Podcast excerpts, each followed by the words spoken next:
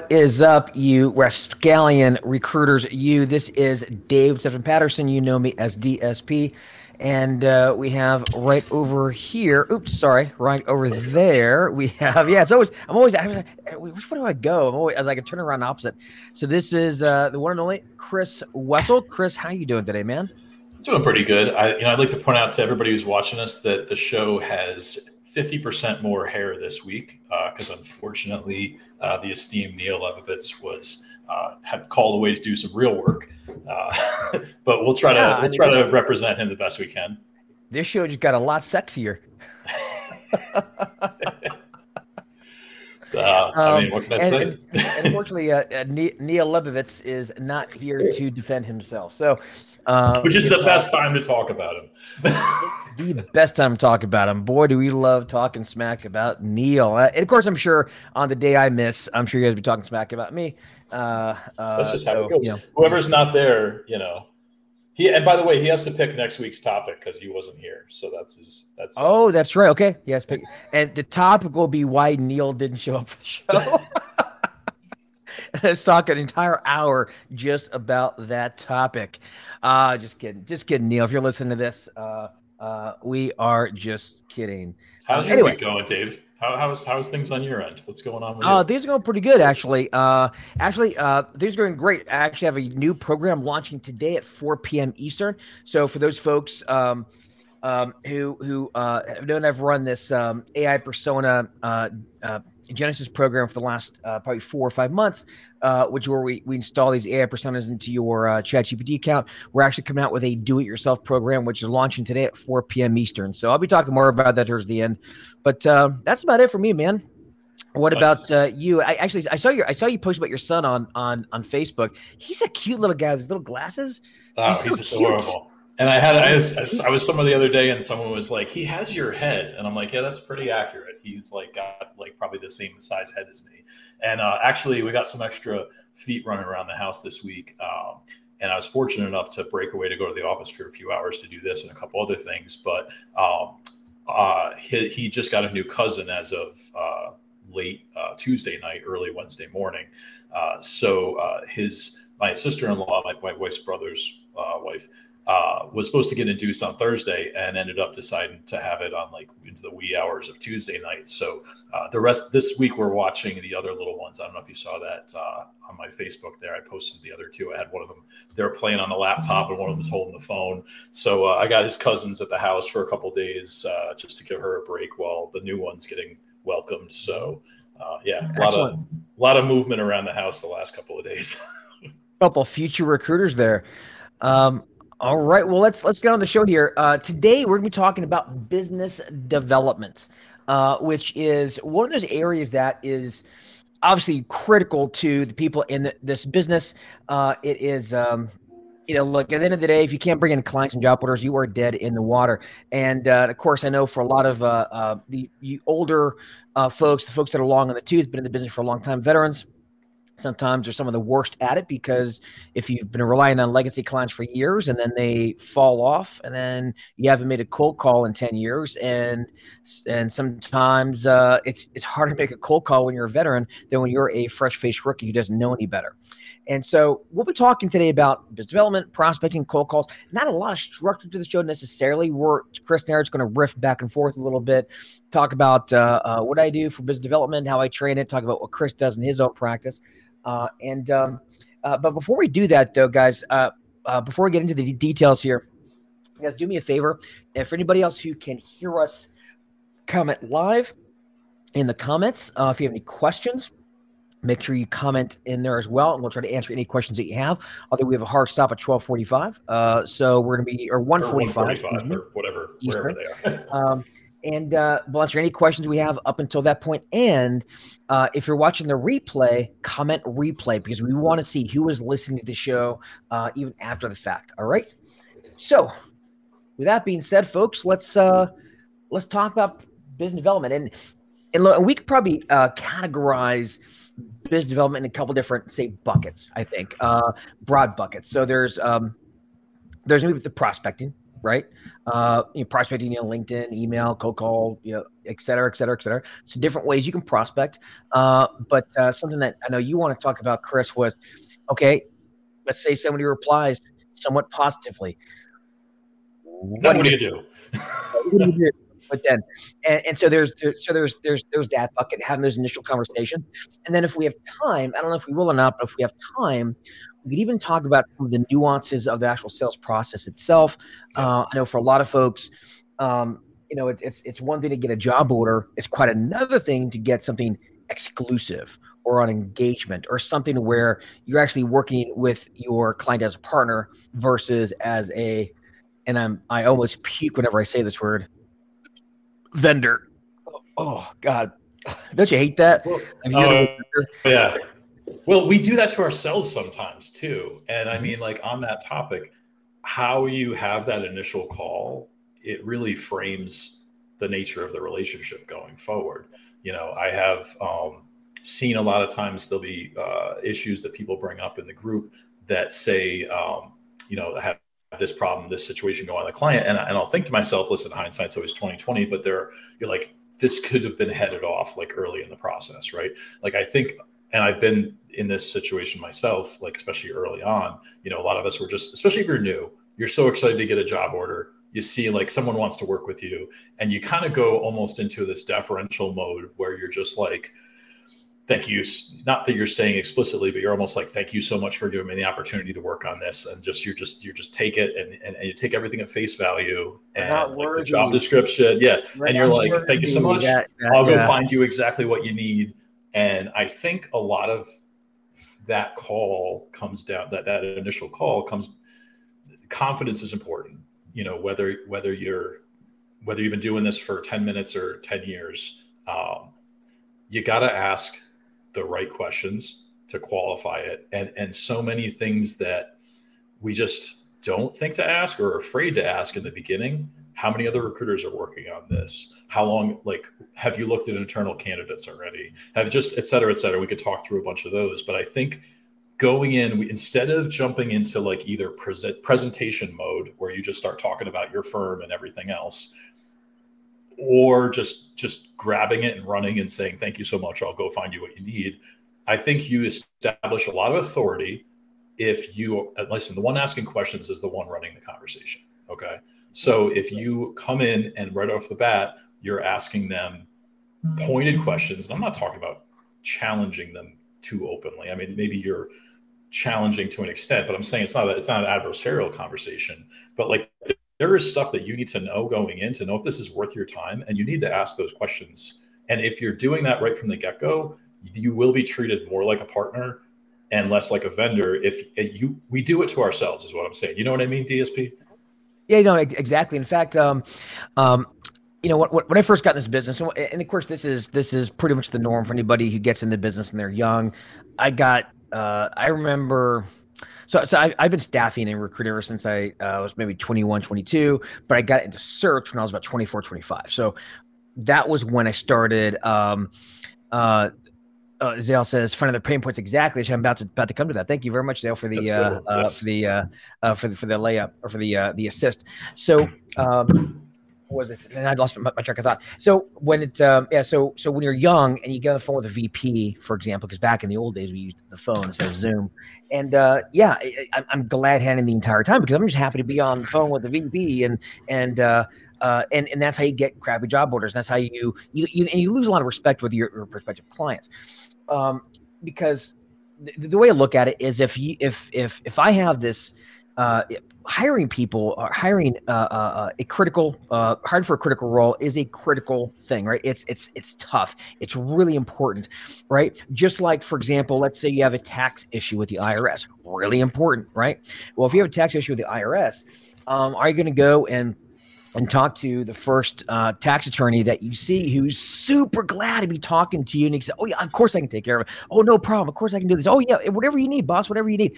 Versus I want somebody who comes in with a sense of gravitas, tells me exactly how this conversation is going to go, tells me exact, asks me really tough questions, almost where I have to prove myself in order for them to take me on as a client because I'm going to feel a lot more trust with that individual because they seem much more like an expert, right? And that's really really important here. And I think uh, I think part of that, and it only comes to asking uh, tough questions. In fact, I want to um, um, I want to talk about specific questions here in a second. But one of the things I think is also very important when you um, when you talk to a, a, prospect before the conversation even gets going, a couple of things you, you can do. One, set the agenda. Uh, so uh, uh, tell the prospect, okay, we'll we'll be talking about. I've got this call set for about thirty minutes. We'll be talking about A, B, C, D. You know, whatever you the the agenda is, and if I can help you, I'll tell you exactly how. And if I can't, this is really important. If I can't, I'm going to point you in the right direction. Either way, uh, I want to make sure you leave this meeting with with enough value and maybe some strategies to, to help you fill this role quickly or whatever you happen to say, right? But what, see what I'm doing is I'm setting the agenda. I'm saying we're going to be talking about A, B, C, and D. We set this meeting for 30 minutes. Um, by the end of this call, I'll tell you exactly how I can help. If I can help, and if I can't, I'll get you pointed in the right direction. Because if you if you, if you're going to present your solution, which is you know maybe a exclusive contingency or an engagement or whatever it happens to be, um, you want them to feel as if they've they've earned their place uh, on your client list versus the other way around right and and also builds trust because what's going to happen because the what you're trying to convey is i don't need your business and if i don't think i can help I'll find someone else who can. And I think that, and I think that not pretending like you can solve the problem or deliver the solution in like one phone call also is a big thing. And that's part of setting that agenda. So like one of the things that I do is, you know, I basically established, listen, the, the purpose of this call is to understand if, if it makes sense to work together. Like I want to understand if, if, if this is a project I can help you with, if you know, and and if you know have a, you have a certain comfort level with how I operate, et cetera. And I'm explaining to them as part of that agenda that like if we do decide to work together, like we're just going to talk about the job in kind of a high level, so I can understand how feasible it is, et cetera. We're still going to have a separate meeting to dive into this job in more depth, assuming we sign a contract together.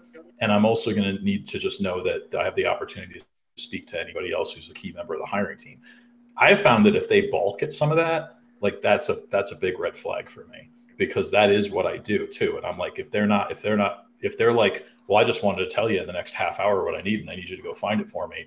I would be wary of that. If you say, listen, let's spend 20 minutes, let's figure out if it makes sense to work together. I'll send you my agreement. If you if we decide to move forward, I'd like to take an hour of your time so we can dive into this role more detail. And I'd like you to invite, you know, other people who will be decision makers in this process. I get some people are like, great, that's awesome because I'm not going to pretend that I can understand the need and and how they want to convey the opportunity and everything else in like 15 minutes. I just don't. That, that on, I should preface that, but I should supplement that by saying I currently work on leadership roles and senior individual contributors. Now, if you're just if you're just staffing like you know general labor, warehouse, office temps, things like that, don't need to do that. You probably could do it in a half hour call. Then you're actually complicating things with the client. Like if I was just, when I was staffing just straight IT temps going out there in droves, updating uh, software and switching out routers and bank branches and stuff like that. If I told them I was going to do that for the process, they'd be like, this is way more than we need. So just also understand like how deep you need to go. But I think by the, again, this goes back to the agenda. Yeah, and and also um, something else you, you want to consider when you when you get on a call as well. Um, I think is um, um, also well, so there's a thing that people call rapport, or as I like to call it, report. Uh, and people always talk about building rapport in the conversation. Uh, and uh, oh gosh, I see a f- uh, picture of you fly fishing in the background there, Chris. Do you fly fish? I fly fish as well. Uh, you know, report building. Do we have reports yet? You know, and that's not really, you know, and report building is, is certainly fine to begin the conversation. But one thing I think is more important is establishing your authority. And so uh, part of part of establishing authority obviously is the agenda. We'll be talking about A, B, C, and D, and at the end we'll if, if it makes sense to talk further or, or if I can help you, I'll show you exactly how. If not, and, and then and then from there we can schedule a call to talk about the position specifically, or if not, you point in the right direction. Um, but uh, another way you want to build authority is, you know, what happens quite oftentimes is, and this is what I what I what I found is that people will either a never talk about what what makes them uh, uh, unique amongst all the other field of recruiters out there, right? Because recruiters we're we're a commodity. Let's be real. Mm-hmm. Um, everybody finds the best candidates. Everybody finds them the fastest. Everybody has the biggest network. Everybody has the most experience. Everybody's a specialist. Blah blah blah blah. So that's that's all right. So let's get out of the way. We're commodity. All right. So, um, so what I found is that if, if you need to establish your authority in the, in, in the in the beginning of the conversation, people either generally don't do it because they're just so happy to be on the phone uh, with a person, or when they do do it, they rush through it. They almost feel like they feel bad for, uh, hey, Bob, let me just tell you a bit about us. I hate to do it, but just give me like a, a couple quick seconds, and they almost and they rush. You're apologizing for yourself, like for no yeah, reason. they're apologizing. Like I'm sorry, I have to introduce myself, but I'm sorry. Just listen to me for 30 seconds, please, while I I have to. Introduce and and there's no authority there. And so I call it kind of like flashing the badge, right? You want to be able to flash the badge. Uh, it's a I call it status delta, uh, if you want to get t- the technical term. But all business rapport really is is the establishment of a status delta of your status as compared to the person you're talking to. Think about when you answer the door um, at uh, nine o'clock at night, and there's somebody there starts asking you questions. You're gonna say, "Who the hell are you? Get off my lawn!"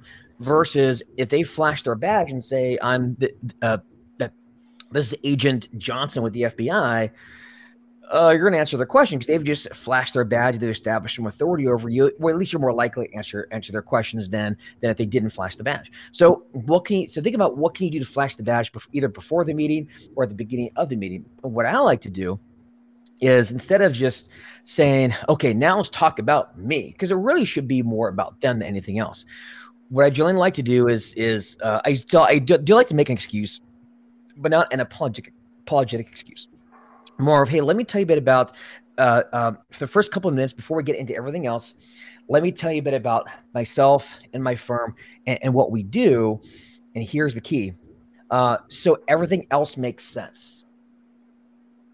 Doesn't really mean anything but it's providing a reason that sounds like a legitimate reason. Let me explain who we are, what we do, you know, kind of our place in the market, et cetera. Uh, just everything else here in the conversation makes sense. Yeah, and just so you kind of understand like where I'm coming from and what exactly. my perspective is on the on the questions that I'm asking and and that and you know the the other thing with like authority along those lines, I think that really it, and this is tougher when you're new. I, I acknowledge this, but asking like pointed questions about the role and really like that shows authority okay? And so here, here's what i mean by that. Like you'll see sometimes there'll be uh, a question in the groups or whatever about someone's working on this role and like the salary is unrealistic or i'm just not you know a lot of that may stem from the fact that you just you took a job order they said we're looking for x and you said okay i'll go find you x. If you're in that call you can establish a lot of authority by basically pushing back a little. And what I mean is, let's say they're like, oh, David, uh, I know you specialize in SAP. That's great. Blah blah blah. Listen, I'd really like to hire like an ABAP developer, and I'd like to pay you know seventy five to eighty five k. And you'll be like, well, what I'm doing laughing. In my experience, uh, I have uh, that might be a little low for what you're trying to accomplish. Let's let's peel that. Let's take a step back and let's under, let me understand like what, what we're trying to do here and help me understand the business need, et cetera, et cetera. And, you know, cause I'll get that all the time where I'll say like, okay, um, someone needs to hire uh, like, oh, a CFO and I want to, but I want to pay like 90 grand. And I'm like, okay, what does a CFO mean for you? Are we talking about a CFO? Are we talking about a controller? It's, and, and, and I don't specialize necessarily in accounting, but just in generally like leadership roles. But if you have any knowledge of the market and it, it shows in the questions that you ask and the and the pushback that you give where you're like okay i understand what you're looking for in the budget you're working within based on what i see out there here are some areas we may need to move some levers you know what what kind of flexibility do you have what things can we can we move around a little um, and that'll give you a sense of it'll give you a sense of what you have to work with and how, realistic the job is to fill. And quite frankly, it will give them an impression that this person knows what the hell they're talking about. Yeah, in fact, uh, and, and even beyond that, like, um, and of course, yeah, ABAP, an ABAP developer for for 80 80k, like wildly I mean, exaggerating. I mean, oh, that was a that was a good one.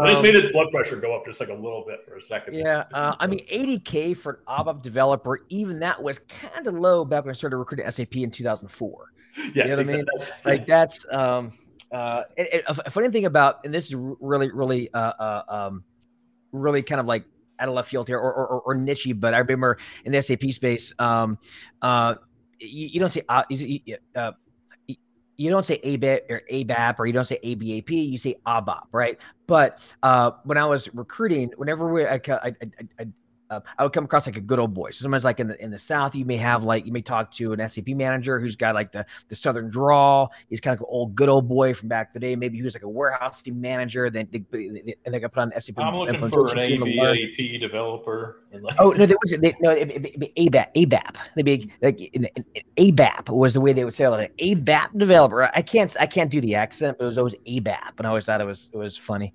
Um, but um, anyway, uh, so yeah, but back on the on the conversation and, and Zale, uh, I, I see you asked a question. Um, we'll we'll come to that part here uh, in a little bit. I want to mention a few more things um, about the, the sales call, but I do want to hit up your question as far as uh, have you how far have you gone into a partner's company? Um, but with regard to the um, qualifying, you know, part of you know, good qualification is really um, probably the majority of your sales pitch right? It's more, but yeah, it's just like Chris, it's just the questions that you ask. Um, I want to dive into a little bit further. So let's say you you you you get on the call, you set the agenda, you flash your badge, you say, "Let me tell you a bit about myself and our firm, exactly what we do, so everything else makes sense." Is that great? Eh, they say, "Excellent, great." And you say, "Okay, we do this, and and you know we win these awards, and da da da da da." What what you know whatever your kind of uh, your your differentiator is, right? Once you get past that, um, I, what I like to ask, very first question I like to ask is, okay, so let me ask you, what was the purpose of you booking a call with me today? Or what are you looking to get out of this call? It's it's it's almost like a shot across the bow because they may spill the beans on everything because it's such an open-ended question, or they may not. It's, it's, a, it's a good way just to start the conversation off and see where it goes. Um, and then obviously talk, talk if it's about a specific position, asking some qualifying questions what is it? We like looking pay just uh, the basics. But then after that, I like to switch gears and and and and start digging around for pain, kind of like at, as a dentist, because it, just because a position pays well uh, doesn't necessarily mean it's something that you should want to work on because there there's really not much pain associated with it. Like if there if it's if it's not very painful to not have somebody hired, then they're going to drag their feet and drag their feet. Uh, so I always like to ask questions about and I like to separate pain in two different areas. There's the broad business pain, which is okay. So why you're looking to hire? Okay, uh, is anybody in the role right now? What what's that causing? Uh, how's it cause? How's that? Uh, is that creating issues with the team? How's that affecting? If it's let's say finance and accounting manager, yeah, uh, how's that affecting your month end, your year end, your books? How's it affecting this? Um, and so start asking some of those questions to get a sense of like the general pain, like how how uh, how critical it is for them to fill this uh, quickly, right? But then there's also, but there's all, and, and obviously you want to ask the opposite questions too. Okay, so if you do, if if you hire somebody tomorrow that walked in the water, what they look like for your team? Well, you know, so you want to ask those questions as well, like what they, what their vision is, or what their dream is, or what their like the all the opposite of the pain questions. But once you get past that, what I found is really valuable, especially if you sell a higher level service. So let's say you're not just a contingency recruiter. You don't want to be one of six vendors on a search. Ugh, I said vendor. Um, and that's but, what you uh, are. If there's six of you, you're a vendor. you, yeah, you are a vendor. Uh, you are a trusted vendor. Um, that's an oxymoron. But um, uh, but let's say you sell you you at a minimum you work exclusively, right? Um, or you work engaged, retained, whatever it happens to be. Um, oftentimes in these sales calls, people come in the sales call looking for options. You want to add another recruiter to the mix. They already have a recruiter they want to put you on to, or something like that. And so, if you're trying to, if they're coming in with that sort of mentality, most are, to to move them off that path and to get them thinking that I'm actually might make sense to work exclusively, it's also important to ask ask about the pains associated with what you call a bad solution. And a bad solution is anything that is not your solution. It could be HR, could be job boards, usually it's other recruiters, use a contingency. So if they're using two or three other recruiters in the search and I ask, well, so how long has it been open? Three months. Okay. And you've got other recruiters working on the search right now. You me you have two recruiters. Yes. Okay. So why haven't you hired anybody yet? Silence and see what they say. Um, okay. Uh, and and try to gauge is there other issues with using those multiple recruiters? Uh, are they not uh, are, they, are, they, not screening candidates? Uh, are they um, um, are they are you not seeing the resumes? Maybe when you give the search out, you see maybe a flurry of resumes first and then nothing. You haven't heard back from the recruiters in two weeks, and and because a lot of times those bad solutions that they're using come with a set of pains. For using multiple contingency recruiters, for example, again, this lack of communication. Recruiters don't do a deep dive. They're not screening very well because they have to get candidates in very quickly, receiving multiple can multiple or same receiving the same candidate from multiple recruiters. All those things are are, are pains associated with with that. And if you could uh, if you could try to, in fact, actually, here's a good here's a good example. Um, let's say you offer a long guarantee for engaged clients. Engaged meaning they pay you deposit up front. When I was in the SAP world, um, everybody did contingency.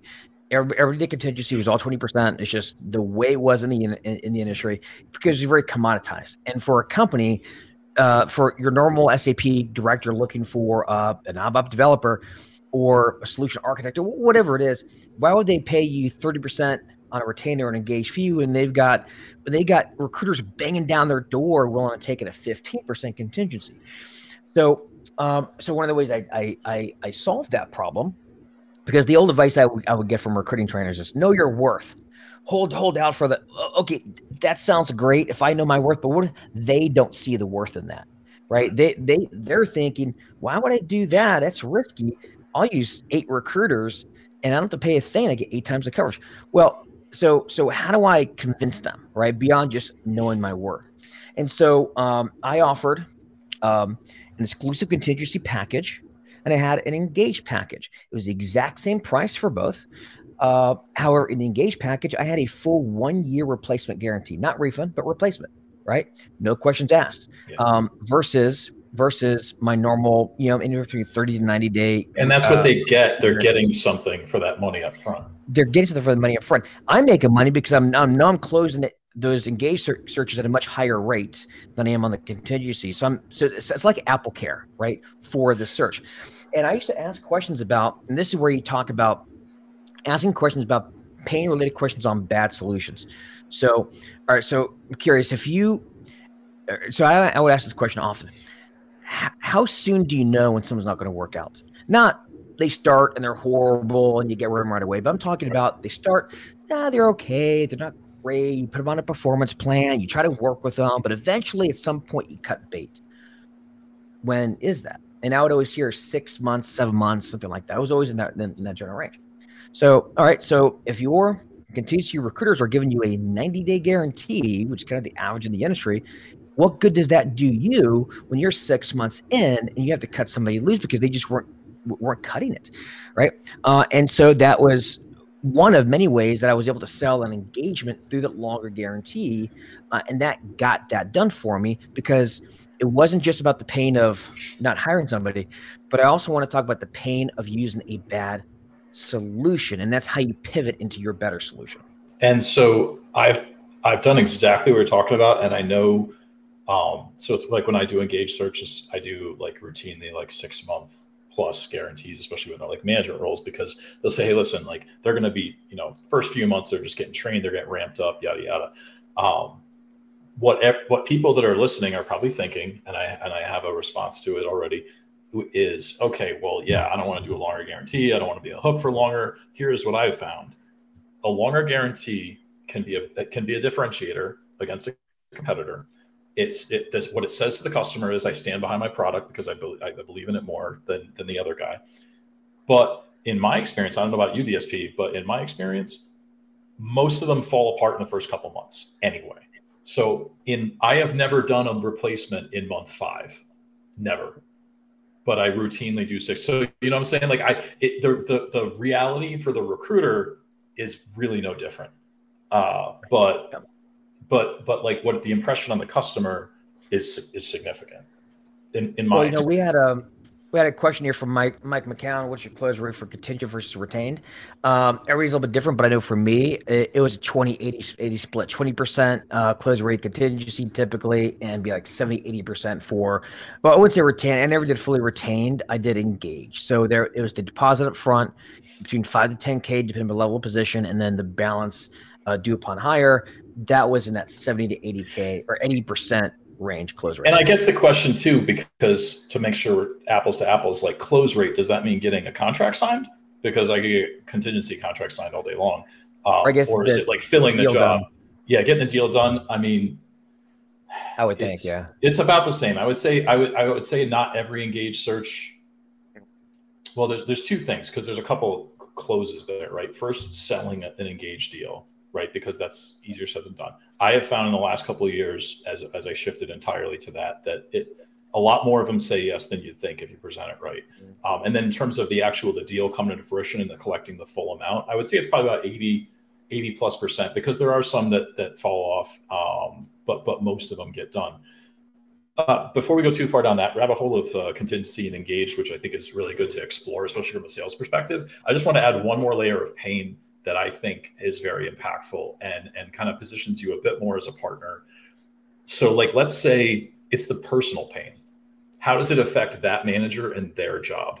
Okay. So, so there's the company and how it affects the company and their goals and won't this suck? We won't be able to produce enough products, blah, blah. But at the end of the day, a lot of people care about their job and how it affects their life. Right. So for example, I was talking to someone who was in a manufacturing leadership role and needed to hire another layer under him uh, to dif- handle some more of the production planning scheduling elements of his job because they were expanding. He was getting more direct reports. His span of control was getting wider. So you know because they were growing and they had more solutions they were offering. So this is a new hire to carve out a piece of him.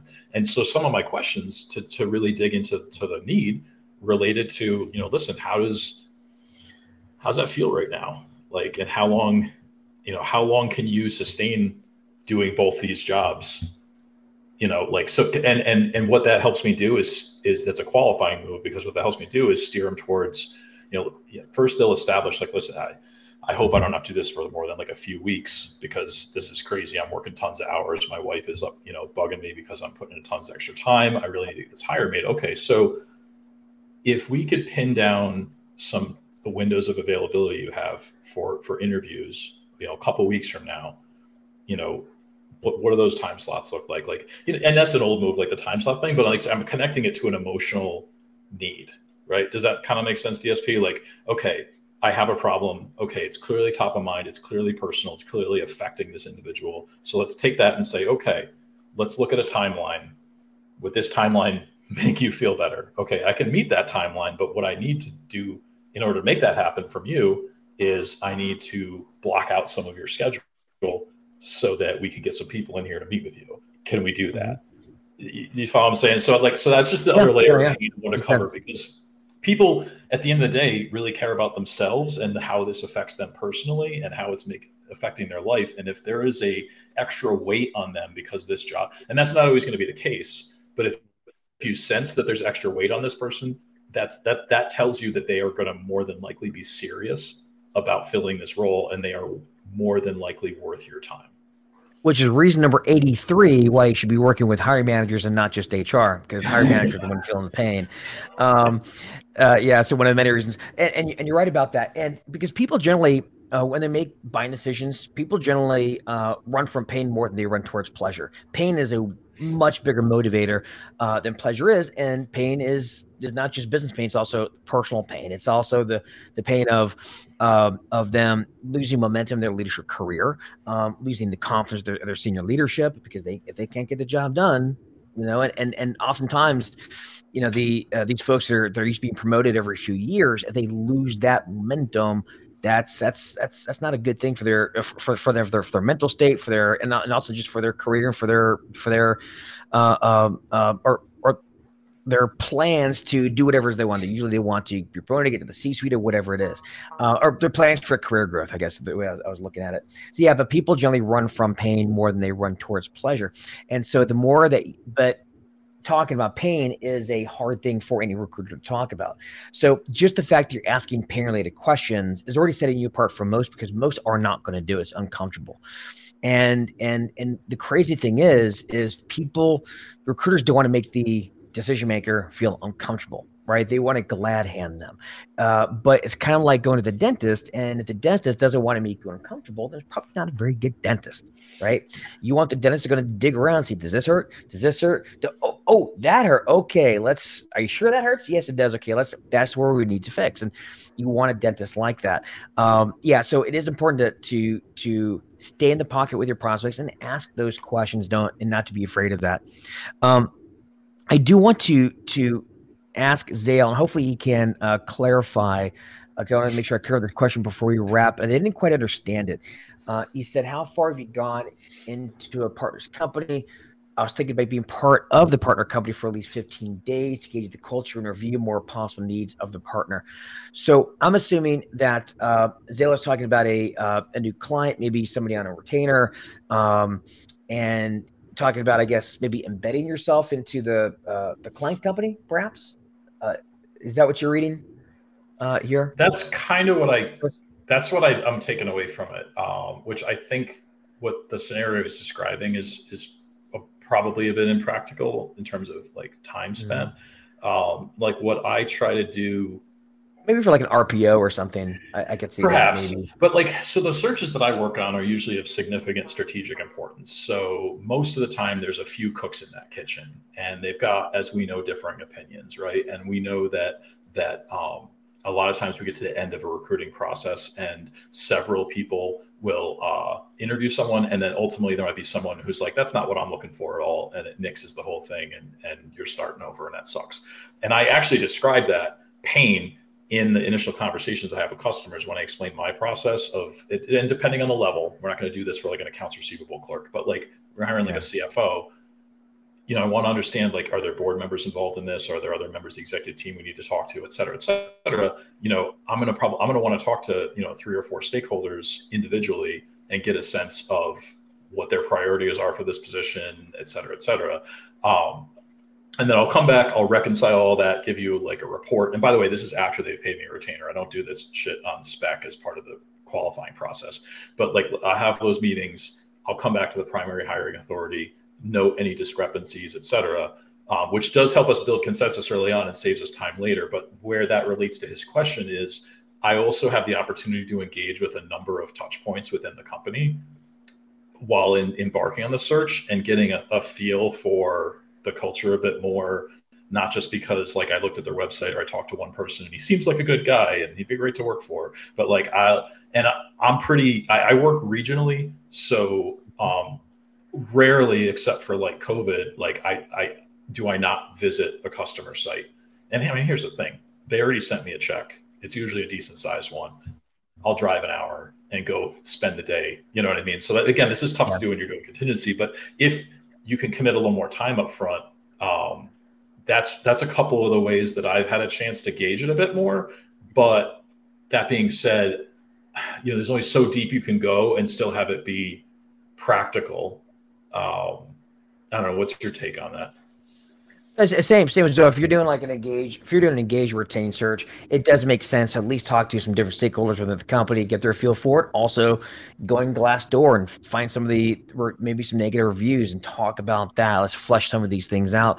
Uh, because yeah, if you're going to be, if you want to do quality recruiting, I mean, we're not talking about posting a job up on a job board and just praying that somebody applies to your job before they apply to your client's job. that is also posted on the same job board, right? It's that that thing that a lot of recruiters, when the market's really good, they tend to, to fall back into. But when you want to really recruit a quality passive candidate, right? Someone, and you got to convince them, you're going to need to have a real like uh, finger on the pulse of your client, their culture, what they want, what they're like. Every company's different. The, the leadership is different, et cetera. So yeah, I think it's really, really important. And it, again, it, it also helps the uh, the client, right? The you know one of the things that um, you know, when, when people make a buying decision, um, and Chris, I know you have to go here in just a few minutes, so we'll. Oh we'll yeah, several minutes. Can, like, yeah. Oh. Okay. Um, yeah, I could go to like seven more minutes. I'm good. Yeah. Okay.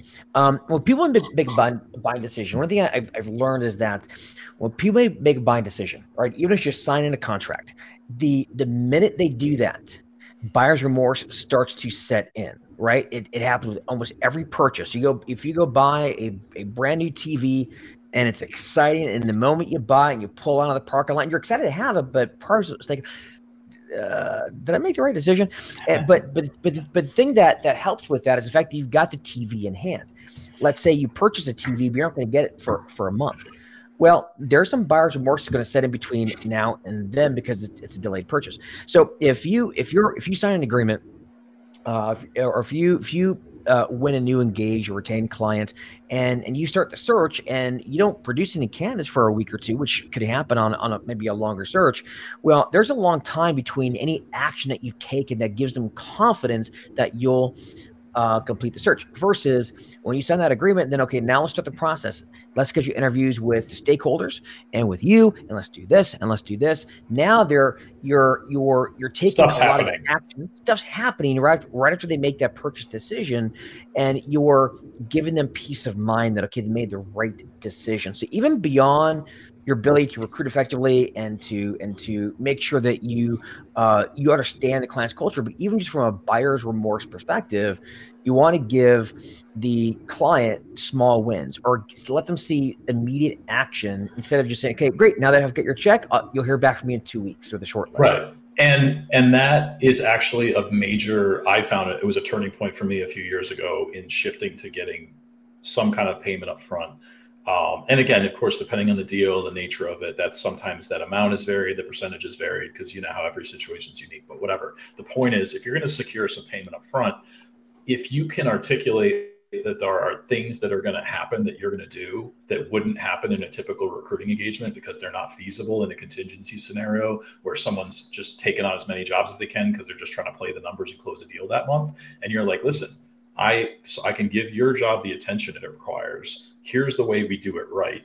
We spend this time with you. I meet with these people. I get some consensus. Maybe we maybe we use some personality assessments or whatever which like listen a lot of times they're not expensive or even free. So but if you work those in as part of like your process to, to david's point like not only do they feel like stuff's happening like once it's engaged but even prior to it when you're when you're trying to convey why when they're looking at other options that are purely contingency and you're saying listen i can do a great job for you and here's how and here's what you're getting for that money up front that that i think helps communicate like you know why they should do it in the first place. Yeah in fact there, there's a there's a great line um, uh, that i'm sure you've heard no one ever wants to see how the sausage is made. Right. And that it which is you know when i first got into this business uh, my my my first trainer i had at the time which i think this is bad advice but she told me that she said, never tell the can or and never tell the client how he got the resume, right? It should be a mystery. Uh, uh, get the candidate, submit them in, but never tell the client how we got them. Uh, and I always thought it was bad advice because um, um, it's it's there, there's no value. I mean, the value's there in, in the candidate, but look at this this day and age, the the the market is so commoditized, right? Yeah. And no one wants to how the sausage made unless unless I unless I'm selling, I'm claiming to sell the finest sausage that will ever touch your lips. It's high priced, it is hard to get. There's a waiting list on it. And you say, well, okay, but it's flipping sausage. Oh, au contraire. Let me show you how it's made. We fly in the, the sacred cows from India, and then we fly in the spices from Persia and then all and then here's how it's made and then it, it's and it's it's handmade and hand blah blah blah blah and we we put it on a velvet tray and whatever it is I, I don't know how sausage is made but but companies high companies that sell high end products Corvettes, for example, you if you buy a Corvette, you can actually watch your Corvette be made on the line, right? Because they want you to see the care and the quality that goes into it because it justifies the high price, right? And so and so ultimately, people, or, or think about like this: the, the, there's another line that says, uh, "People don't buy a drill." They're not inter- interested in the drill. They, what they really want is a quarter inch hole in the wall, and that's very true. However, if there are 10 drills they're trying to make a purchase decision on, now they care about the drill because now they need to be sure, well, I want to make sure I choose the right drill so I can get the hole that I want. So in those I want to do it right the first time, not have to do it a bunch of times because I, you know. Exactly. And so and so then it makes sense to talk about the drill. So, so you know, it, it, does make sense in certain situations to explain how you do it and what your process is. To just, it's not to sell them; it's to justify what you are selling them, right? If that makes sense. Yeah, absolutely. And at the end of the day, most of them that I dealt with, if, even if the resume came off of freaking Indeed or whatever, I'm not I don't sell based on like, oh, I have like access to. Listen, for, I've done this for a long time, and I know for a long time the sell was we have a database, we have a database. Well, guess what? Everyone can find everyone. I don't care what anyone fucking says. Oh yeah, everyone can find everyone. The value add is really understanding the need, and I don't just mean saying it on your website, but really understanding the business need, effectively communicating that opportunity to the right people because you could have the best list of source people ever, but if you're hitting them with the wrong messaging, you're going to miss by a mile. And delivering that person or delivering the person that they need so they can drill that hole once and and and they they don't they probably they won't care if you if they literally you found them on Indeed or they're right on LinkedIn or they even know the person hmm. because you did all the free work to establish that this is the person who's going to be able to drill that hole and the problem has been solved. That is what they're paying for. That's my take. Hundred percent. It's it's it's all that confidence. So you want them to have that confidence that they made the right decision. Um, at the end of the day, your client has to be the big winner in this, right? Uh, you're just you're there to serve serve the client, and a lot of times you know what you're doing in, in your mind, but they have no idea.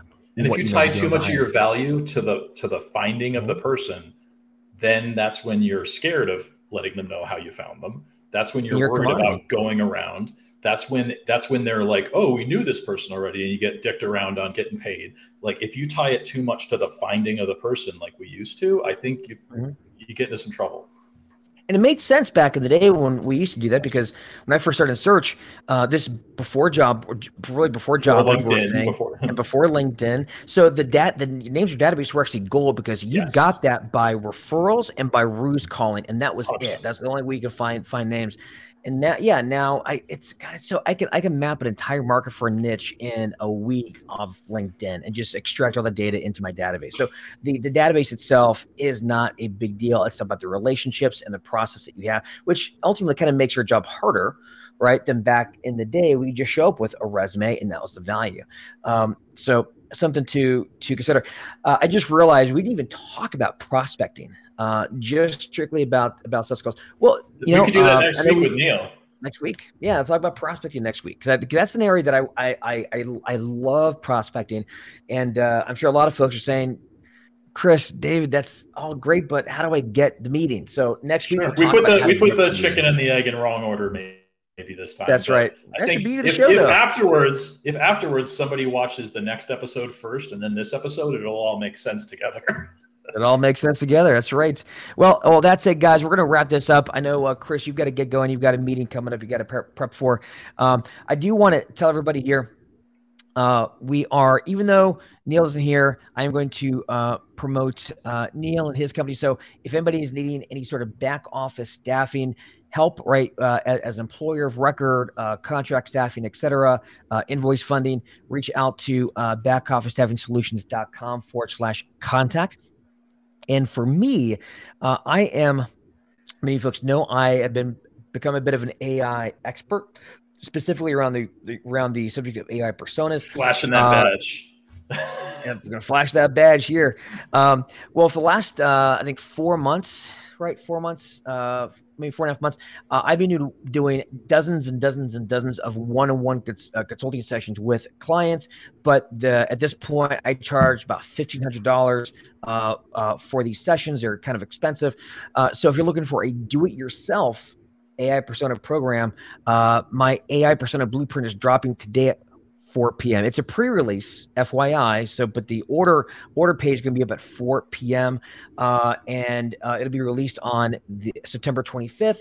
And if you order as a pre-release, you get 75% off of what is going to be uh, priced at post-launch. So, uh, go to realdsp.me forward slash blueprint However, it's not going to be on sale until 4 p.m. Eastern today. All right. So, uh, realdsp.me forward slash blueprint. All right. So, that said, let's wrap this up. Chris, any final words or anything that you want to uh, to add in there? No, I mean, if I start to try to use some final words, it's gonna be another half hour. So I'll see you all next week. all right. Well, well, we'll leave this with a with a little bit of a humor and a joke. So, because uh, I love this joke, a Roman walks into a bar, holds up two fingers, and says, "I'll take five beers, please." Oh, I'm sure some of you got it, some of you didn't. All right. Bye, everybody. See you next week. See you.